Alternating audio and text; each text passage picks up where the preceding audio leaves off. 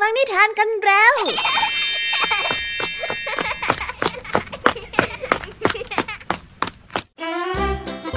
สวัสดีค่ะน้องๆ ยินดีต้อนรับเข้าสู่ชั่วโมงนิทานกับรายการคิสอาว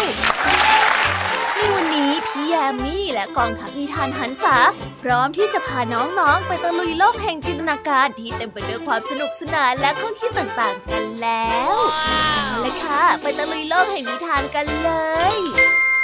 นิทานเรื่องแรกในวันนี้เป็นเรื่องราวของกบ ผู้ที่มีความพยายามดึงดัน จะพาหนูไปเที่ยวบ้านของมันให้ได้ และแน่นอนว่าบ้านของกบนั้นต้องอยู่ในน้ำซึ่งไม่ใช่ที่ที่หนูจะใช้ชีวิตได้ ในระหว่างที่เจ้ากบพยายามจะฉุดกระชากลากดึงให้เจ้าหนูลงสู่ก้นบ่อเสียงร้องขอความช่วยเหลือของหนู ก็ได้ยินไปถึงเหยี่ยวผู้ใจบุญ จากนั้นก็ได้เกิดบทเรียนแลกเปลี่ยนกันขึ้น ระหว่างเหยี่ยวและกบ อุ้ยเรื่องราววุ่นวายไปหมดเลยนะคะเนี่ยใครเป็นใครกันล่ะคะ สงสัยว่าต้องไปรอลุ้นเอาคำตอบกันในนิทานที่มีชื่อเรื่องว่าไปเที่ยวบ้านฉันกันเลยค่ะ ส่วนนิทานในเรื่องที่สองนั้นเป็นเรื่องราวของสองครอบครัว ที่มีอุปนิสัยที่แตกต่างกันอย่างสิ้นเชิง ครอบครัวหนึ่งนั้นมีจิตใจดี มีเมตตา จิตใจกว้างขวางส่วนอีกครอบครัวหนึ่งนั้นที่ตระนีงกและมีจิตใจคับแคบ วันหนึ่งค่ะมีนักบวชเดินทางมาขอพักที่บ้านของทั้งสองครอบครัว ซึ่งคำตอบของแต่ละครอบครัวนั้นก็แตกต่างกันแน่นอนอยู่แล้ว มาเดาสิคะว่าหลังจากนั้นจะเกิดอะไรกับสองครอบครัวนี้บ้าง ไปติดตามรับฟังพร้อมกันในนิทานเรื่องที่สองของพี่แยมมี่ในนิทานที่มีชื่อเรื่องว่า สองบ้านและการรับแขก ส่วนนิทานภาษาพาสนุกในวันนี้ เจ้าจอยมีเรื่องตลกมาเล่าให้ลุงทองดีฟัง ซึ่งลุงทองดีก็รู้สึกขำและสนุกไปกับการเล่าของเจ้าจอย เรียกได้ว่าวันนี้ทั้งสองลุงหลานคุยกันอย่างออกรถมากๆเลยล่ะค่ะเอ๊คำว่าออกรถในที่นี้จะมีความหมายว่าอย่างไรกันนะ ไปรับฟังพร้อมกันในชนิทานภาษาพาสนุกกันได้เลยนะคะ เป็นอย่างไรกันบ้างคะ หลังจากที่พี่แอมมี่ได้เล่าความสนุกกันไปบางส่วนแล้ว น้องๆ พร้อมที่จะไปตะลุยเล่านิทานกับรายการคิสอากันแล้วหรือยังเอ่ยเอาละค่ะ ถ้าพร้อมกันแล้ว เราไปรับฟังนิทานเรื่องแรกกันเลย กับนิทานที่มีชื่อเรื่องว่า ไปเที่ยวบ้านฉัน ไปรับฟังกันเลยค่ะ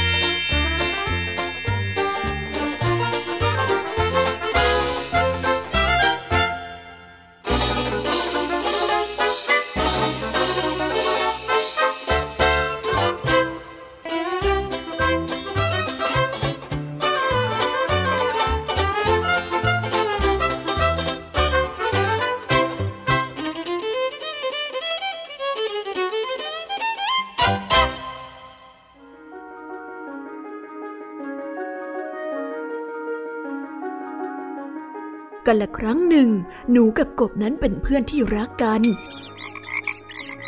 อยู่มาวันหนึ่ง หนูได้ชวนกบไปรับประทานอาหารที่บ้านเพื่อนรักเชิญรับประทานอาหารได้เต็มที่เลยนะ อยากเกรงใจ ฉันน่ะมีอาหารอร่อยอร่อยๆเยอะแยะมากมายเลยล่ะ หนูได้บอกกับกบอย่างยิ้มแย้ม กบจึงได้ตอบกลับไปว่า เออขอบใจขอบใจเฮ้ฉันอิ่มแปร่แล้วล่ะ ต่อมากบก็ได้ชวนหนูให้ไปกินอาหารที่บ้านของตนบ้าง เพื่อเป็นการตอบแทน บ้านของท่านอยู่ที่ไหนล่ะ หนูได้ถามกบ บ้านของฉันน่ะอยู่ในบ่อน้ำเนี่ยจ้ะกบได้ตอบอย่างร่าเริง บ้านของท่านอยู่ในบ่อน้ำอย่างนั้นเหรอ หนูได้ทวนคำดัง ๆ และได้พูดอีกว่าแล้วเราจะกินอาหารได้ยังไงอะฉันว่ายน้ำไม่เป็นด้วยซ้ำอะโอ้ไม่เป็นไรไม่เป็นไร ฉันจะเอาเชือกผูกขาของท่าน และก็ขาของเราเอาไว้ด้วยกัน แล้วหลังจากนั้นฉันก็จะพาว่ายน้ำลงไปที่บ้านของฉันยังไงล่ะ ฉันจะดึงตัวถ้านเราไว้นะ แล้วก็ไม่ยอมปล่อยไปไหนเลยล่ะกบได้ร้องปลอบใจเพื่อน และได้บอกวิธี พอพูดจบแล้ว กบก็ได้เอาเชือกมาผูกที่ขาของตน และผูกปลายเชือกอีกด้านเข้ากับขาของหนูเฮ้ยฉันฉันฉันฉันฉันฉันกลัวที่จะจมน้ำตายก่อนนะสิอ้าจะจะถึงบ้านน้ำไหมเนี่ย หนูได้พูดอย่างวิตกกังวล กบได้ปลอบขึ้นมาอีกว่า ไม่เป็นไรรับรองนะ อยู่ในน้ำอะเย็นกว่าอยู่บนบกมากเลยนะ มาเถอะอย่ากลัวอย่ากลัว กบได้ชักชวนหนูอ่ายังไงจะกลัวอยู่ดีอะและกบก็ได้ลากหนูลงไปในน้ำและพาว่ายน้ำไปอย่างร่าเริงเราไปกันแล้วนะแหมน้ำเนี่ยเย็นเหลือเกิน เย็นไหมล่ะ กบได้พูดไปหัวเราะไป แต่หนูนั้นตาเหลือก ร้องโวยวายว่าช่วยด้วยช่วยด้ขณะนั้นเหยี่ยวตัวหนึ่งได้บินโฉบลงมา เห็นหนูพลุบพลุโผล่ตามแรงลากดึงของเจ้ากบ พอดีวันนี้เป็นวันพระเหยี่ยวจึงไม่กินเนื้อ ถ้าเป็นวันธรรมดาธรรมดา มันก็จะจับทั้งหนูทั้งกบไปม่ำเหยี่ยวได้พูดกับตัวเองอย่างแปลกใจว่า นั่น เจ้ากบลากหนูลงไปลอยในบ่อน้ำทำไมกัน แล้วเดี๋ยวหนูก็จมน้ำตายหรอก ไม่ได้การละ เราคงต้องลงไปช่วยแล้วล่ะหนูได้ร้องดังว่าช่วยด้วยฉันจะจมน้ำแล้วช่วยฉันด้วยเหยี่ยวใจบุญได้รีบบินโฉบลงไป และใช้อุ้งเท้าจับหนูดึงขึ้นมาจากน้ำแล้วมันได้ปลอบหนูว่า ไม่เป็นไรเจ้าหนูน้อย ฉันมาช่วยเจ้าแล้วนะ หนูแปลกใจที่ทันใดนั้นมันได้ถูกดึงตัวขึ้นมาให้พ้นน้ำ มันได้ถามตัวเองว่า เอ๊ะ แล้วใครลากขึ้นมาจากน้ำแล้วเนี่ยฮะใครอะเหยี่ยวได้ตอบไปว่า ฉันเองนั่นแหละท่านยาวแล้วเหยี่ยวก็ได้พูดเตือนว่า ทีหลังอย่าทำแบบนี้รู้ไหม มันอันตรายมากเลยเนี่ย เห็นทีว่าฉันคงจะต้องสอนบทเรียนให้กับนายบ้างแล้วสินะ ไป เดี๋ยวฉันจะพานายไปเอง หลังจากพูดจบเหยี่ยวก็ได้บินขึ้นท้องฟ้าไป และพากบลากติดขึ้นไปข้างบนด้วย กบได้ร้องอย่างตกอกตกใจว่าโอ้โอ้ฉันบินไม่ได้เออช่วยฉันด้วยช่วยฉันด้วยเดี๋ยวฉันหล่นลงมาแล้วเออเออฉันบินไม่ได้ กบได้ร้องดังๆ ตานั้นเหลือกขึ้นเพราะว่าความตกใจ ใครก็ได้ช่วยกบด้วยฉันฉันฉันฉันไม่อยากตายแบบนี้ช่วยด้วย และแล้วเหยี่ยวก็บินพาหนูและกบลงมาที่โคนต้นไม้ร่มเย็น หลังจากที่กบกลัวจนร้องไม่ออกอีก หนูได้ถอนใจล่งอกเหมือนยกภูเขาออกจากอกไป ที่มันนั้นไม่ต้องจมน้ำเสียชีวิต กบนั้นลงมานอนแผ่หงายท้อง หายใจโล่งเหมือนกัน แล้วเหยี่ยวแก่ใจบุญตัวนั้น ก็ชี้แจงให้กับกบได้ฟังว่า เห็นไหมล่ะ เจ้าร้องว่าเจ้าบินไม่ได้ หนูก็ว่ายน้ำไม่ได้เหมือนกัน อย่าคิดว่าผู้อื่นจะทำอะไรได้เหมือนตัวเราเองจำไว้นะ แล้วคราวหน้า อย่าริรังแกใครอีก เข้าใจไหม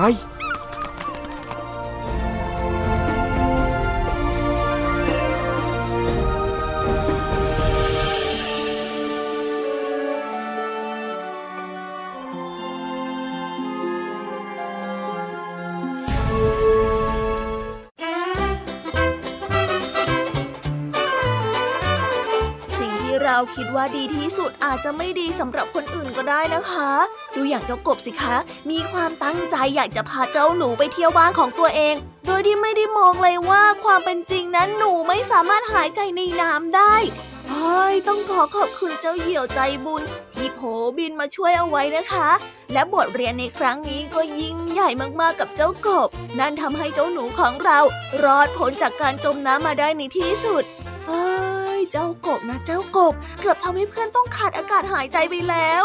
ยังไงซะคราวหลัง ต้องฟังเหตุผลของคนอื่นบ้างนะ อย่าเอาแต่ความคิดของตัวเองเป็นใหญ่แบบนี้ เอาละค่ะ เราไปต่อกันในนิทานเรื่องที่สองกันต่อเลย นิทานเรื่องนี้นะคะ เป็นเรื่องราวของพรวิเศษกับนักบวชพเนจร ที่มองหาที่พักสำหรับค้างคืน แต่เหมือนว่าเขาจะเจอบ้านที่ใจดี และบ้านที่ใจคับแคบ นั่นทำให้นักบวชมีความคิดอยากจะตอบแทนบ้านทั้งสองหลังด้วยสิ่งอันประเสริฐ แต่ผลลัพธ์ที่ออกมาน่าแปลกอย่างยิ่ง ไปติดตามเรื่องราวนี้กันได้ในนิทานเรื่องที่สองของพี่ยามีที่มีชื่อเรื่องว่าสองบ้านและการรับแขกไปรับฟังกันเลยค่ะ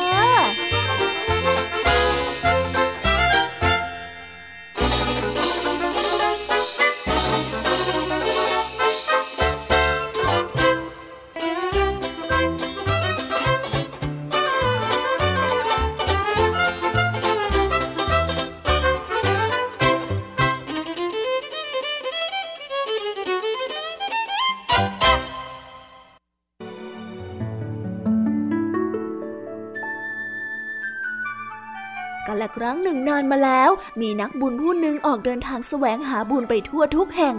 วันหนึ่งนักบุญไม่สามารถเดินทางมาถึงโรงแรมได้ก่อนพระอาทิตย์ตกดิน เมื่อนักบุญได้มองไปข้างหน้า ก็พบบ้านหลังใหญ่ซึ่งดูน่าจะเป็นบ้านของเศรษฐี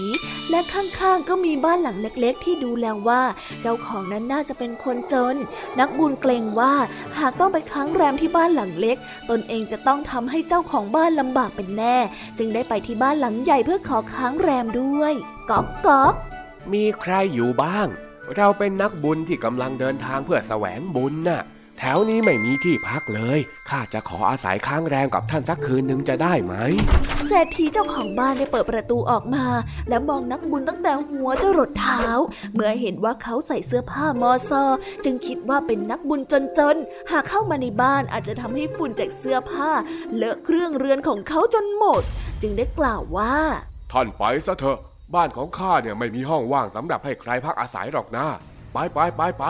นักบุญจึงจำเป็นต้องไปที่บ้านหลังเล็กที่อยู่ข้างๆก๊อกก๊อกก๊อกมีใครอยู่บ้าง เราเป็นนักบุญที่กำลังเดินทางเพื่อแสวงบุญน่ะ แถวนี้ไม่มีที่พักเลย ข้าจะขออาศัยค้างแรมกับท่านสักคืนหนึ่งจะได้ไหม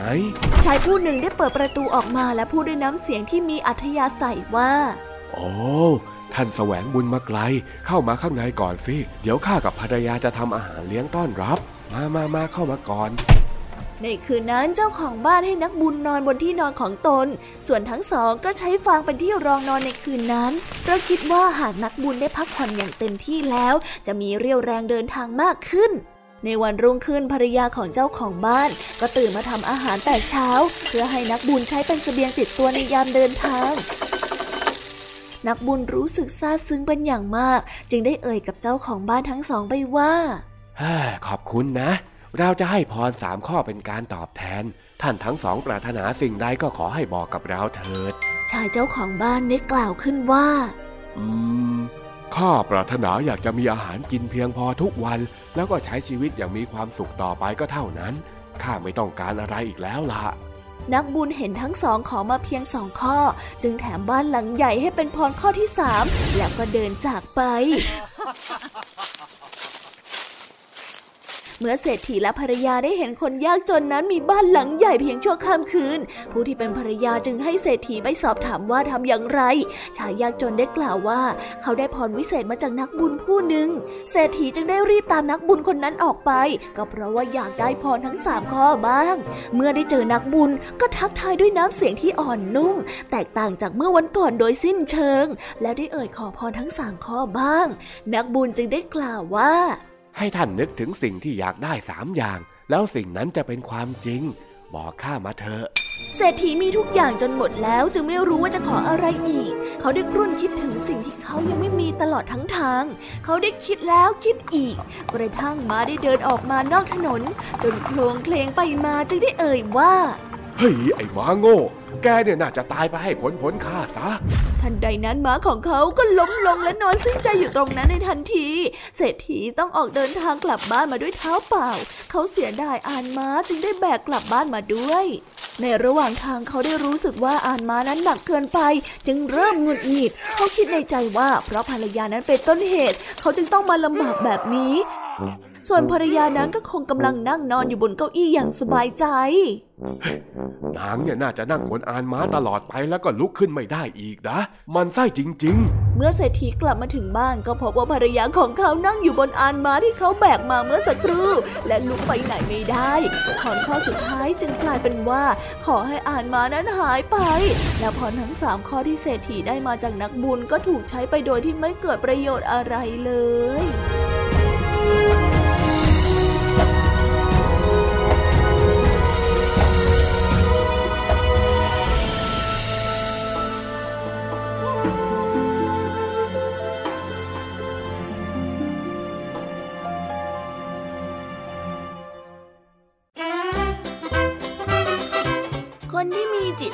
ว้างขวาง และก็รู้จักพอใจในสิ่งที่ตัวเองมี แม้ว่าการได้พรที่ทำให้เขามีข้าวกินก็ถือว่ามีความสุขแล้ว แต่กับคนที่มีจิตใจคับแคบนะสิคะ แม้พรวิเศษก็ยังเปลี่ยนเป็นการลงโทษที่ชวนให้หน้าขำได้ นี่แหละหน้าที่เขาว่ากันว่าทุกสิ่งทุกอย่างล้วนส่งผลมาจากจิตใจและวิธีคิด ซึ่งในนิทานเรื่องนี้ก็ได้สะท้อนเรื่องราวทัศนคติ และผลลัพธ์ของชีวิตออกมาให้เราได้เห็นอย่างชัดเจนเลยทีเดียว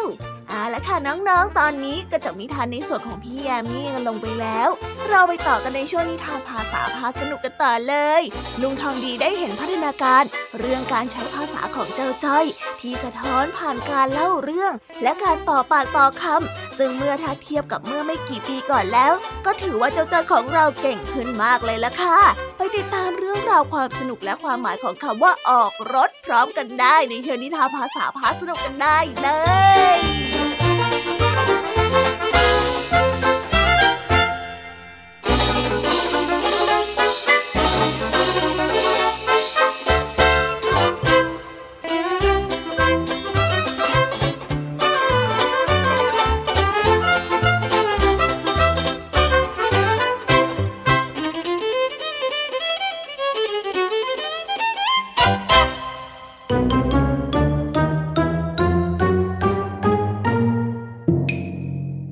ษาพาสนุก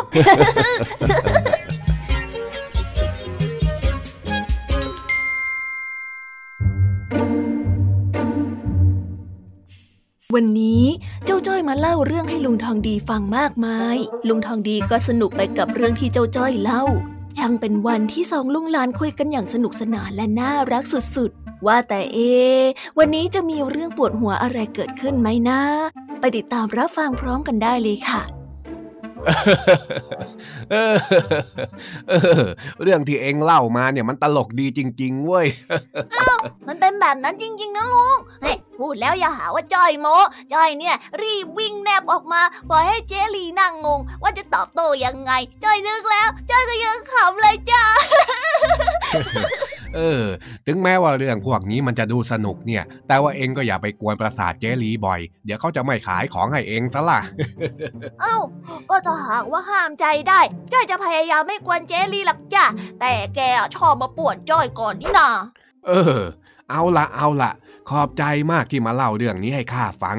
เฮ้ย ข้าฟังและขำแทบแย่แน่นี่จ้อยยังเล่าตลกได้มากกว่านี้อีกนะลุง แต่เนี่ยเหตุการณ์มันเพิ่งเกิดไงสดๆร้อนๆเลยยังไม่ได้เรียบเรียงเท่าไหร่ อืม จะว่าไปแล้วถ้าเทียบกับเมื่อไม่กี่ปีก่อนหน้านี้เนี่ย เหมือนว่าเองจะพูดจาใช้ภาษาเก่งขึ้นเยอะเลยนะแน่น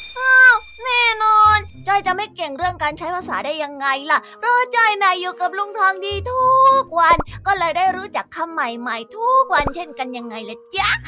ก็จริงของเองแฮะ ดูสิเนี่ย ทุกวันนี้เนี่ยเลยพูดคุยกันออกรถมากขึ้นกว่าเมื่อก่อนเยอะเลย นั่นแน่ลุงคิดว่าจอยจะถามคำว่าออกรถหมายถึงอะไรใช่ไหมล่ะเฮ้อเออ รู้ทันเว้ยข้าคิดว่าเองก็คงจะต้องไม่เข้าใจคำนี้อยู่แล้วละสิ ไม่เห็นยากเลย ออกรถก็คือการไปซื้อรถใหม่ ลุงจะซื้อรถใหม่เป็นของขวัญที่จอยพูดจาเก่งขึ้นใช่ไหมล่ะ เฮ้ยเฮ้ยเฮ้ยเฮ้ยไม่ใช่แล้ว อันนี้คนละรถกันแล้วเว้ยเจ้าจ้อยเฮ้อ่าล้อเล่นนะ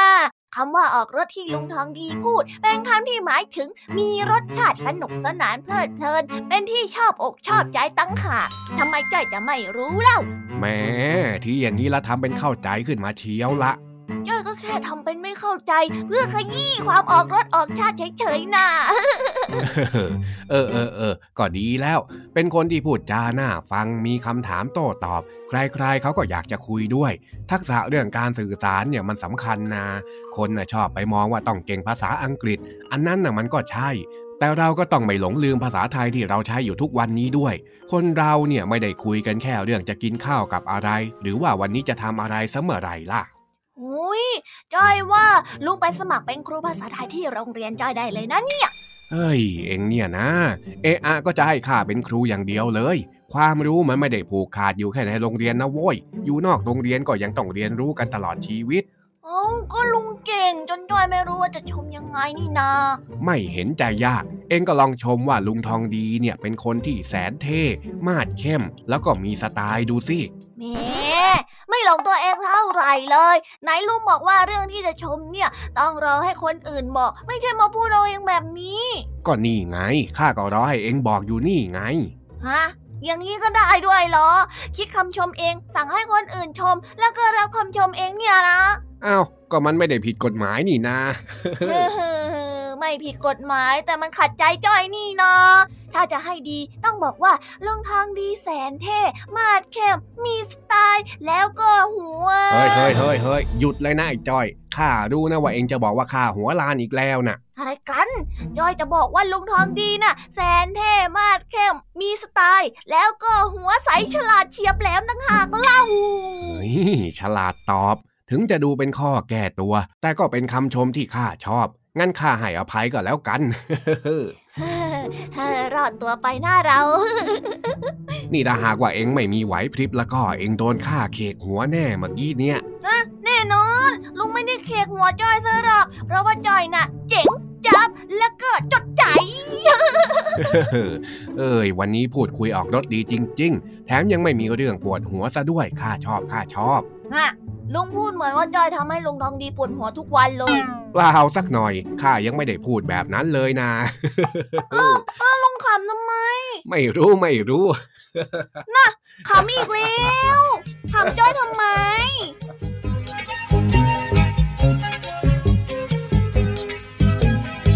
ว้าว จบไปแล้วนะคะ สนุกสนานกันไม่น้อยเลยทีเดียวสำหรับวันนี้เรื่องราวความสนุกก็ต้องจบลงไปแล้วละค่ะ พวกเราและรายการคิสอาวก็ต้องขอบอกมือบายบายกันไปก่อน ใครที่มารับฟังไม่ทันสามารถไปรับฟังย้อนหลังได้ที่ไทย PBS Podcast นะคะ วันนี้จากกันไปด้วยเพลงเพราะๆในช่วงสุดท้ายของรายการ แล้วไว้เจอกันใหม่ในตอนถัดไปสำหรับวันนี้ สวัสดีค่ะบายบายเป็นเด็กดีของคุณพ่อคุณแม่นะคะ